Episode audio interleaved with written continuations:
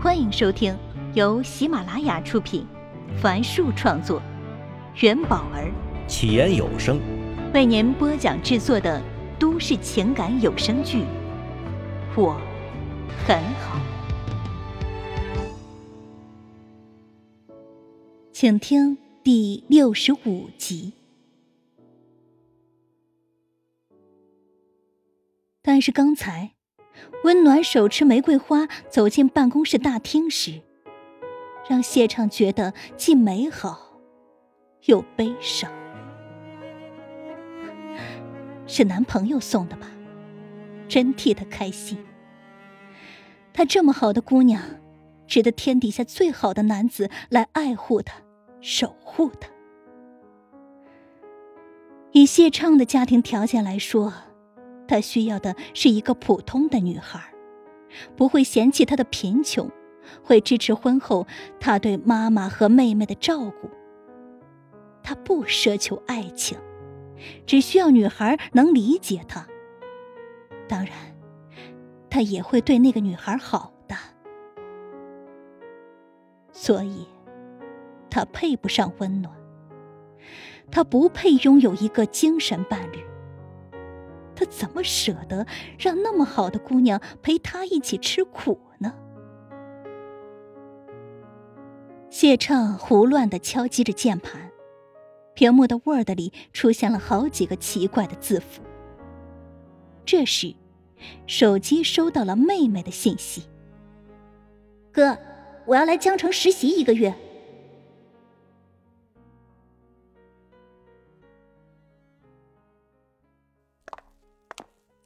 跟着顾城走到地下车库时，温暖也觉得那个叫明凡的投资人反应也过于快了点儿。他刚坐进副驾驶位，系好安全带，就听顾城说：“啊，今天的花很漂亮啊。”温暖一愣，知道他误会了，便笑着说：“是一个姐姐送的。”哦，顾城心里舒畅了一点。脸上随之露出了笑容。我还以为……没等他说完，温暖吐了吐舌头。你肯定以为是我男朋友吧？被说破了心事，顾城嗯了一句后，就踩上油门，银白色的三厢车向前方驶去。与明凡约见面的地方是位于江城东部县城的一个咖啡厅。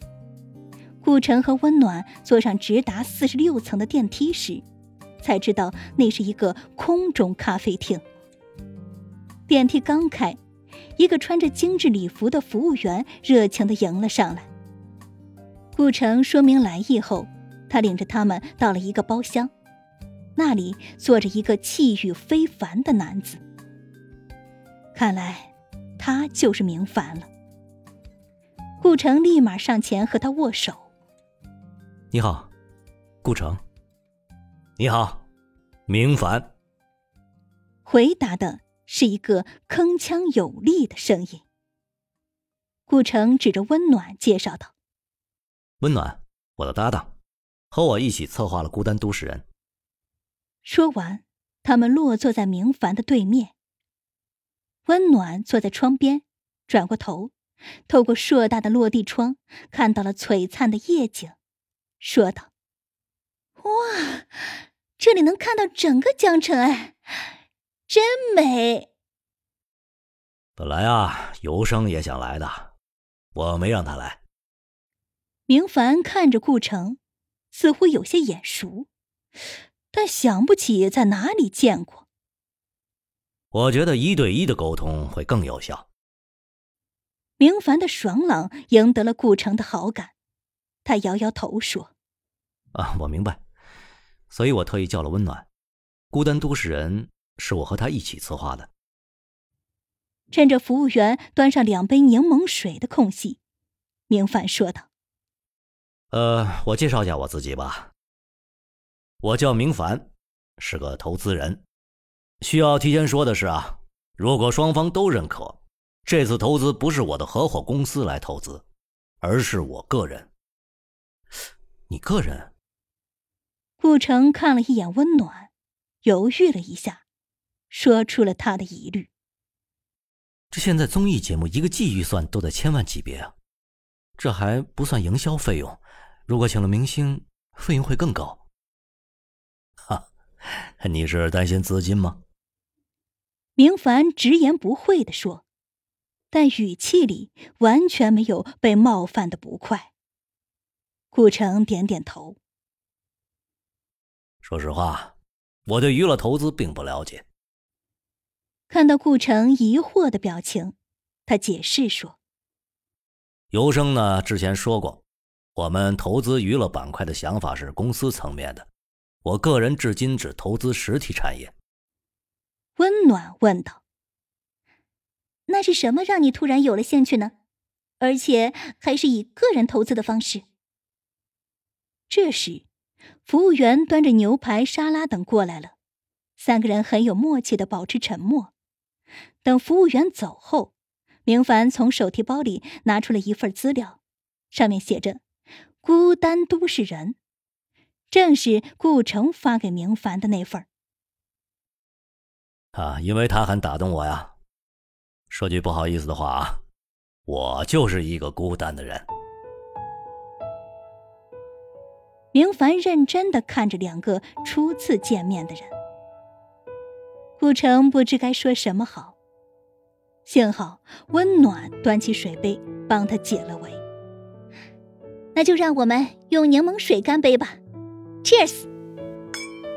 明凡喝下一口柠檬水，低着头问：“嗯，抛开场面上的话吧，你们可以告诉我，想做这档节目的初衷是什么呢？”温暖看了一眼顾城，见他点点头，目光又回到明凡的身上，说。我们觉得现在有很多人过得很迷茫，周遭又很浮躁，嗯，就是那种生活和工作都不是他们想要的感觉。他们会经常问自己：生活是什么？这么努力的工作，又是为了什么？自己这样真的好吗？温暖停顿片刻，眼睛看向上方，似乎是陷入到了某种情绪中。就是那种心无所依、没有信仰的感觉。明凡刚拿起透明的玻璃杯，听到“心无所依”四个字时，又放下了，脑子里面嗡嗡作响，好像又听到了女友逃婚时对他的质问：“明凡，你爱过我吗？”我不能跟一个爱无能的男人过一生，明凡，你连自己都不爱，你怎么可能会爱我？你没有能够可以稳住自己的东西。他急忙稳了稳情绪，又听到顾城说：“这现今社会，物质越来越丰富，人的欲望越来越大。”但我相信，人最后都会回归自己内心，回归家庭的。明凡突然脱口而出：“嗯，顾城，温暖，我要和你们一起开发这档节目。”他坚定的眼神映衬在江城此时灯光闪耀的夜空中。这就决定了？顾城有些不敢相信。他疑惑的看了一眼明凡，但想到明凡曾真金白银的收购了尤生的跑腿公司，也就不得不信服了。随后，三个人又聊了一会儿孤单都市人的细节。吃完饭后，又一起坐上电梯，开始从四十六楼直降。顾城说。呃，冒昧的问一句啊，明总，你为什么要离开北京呢？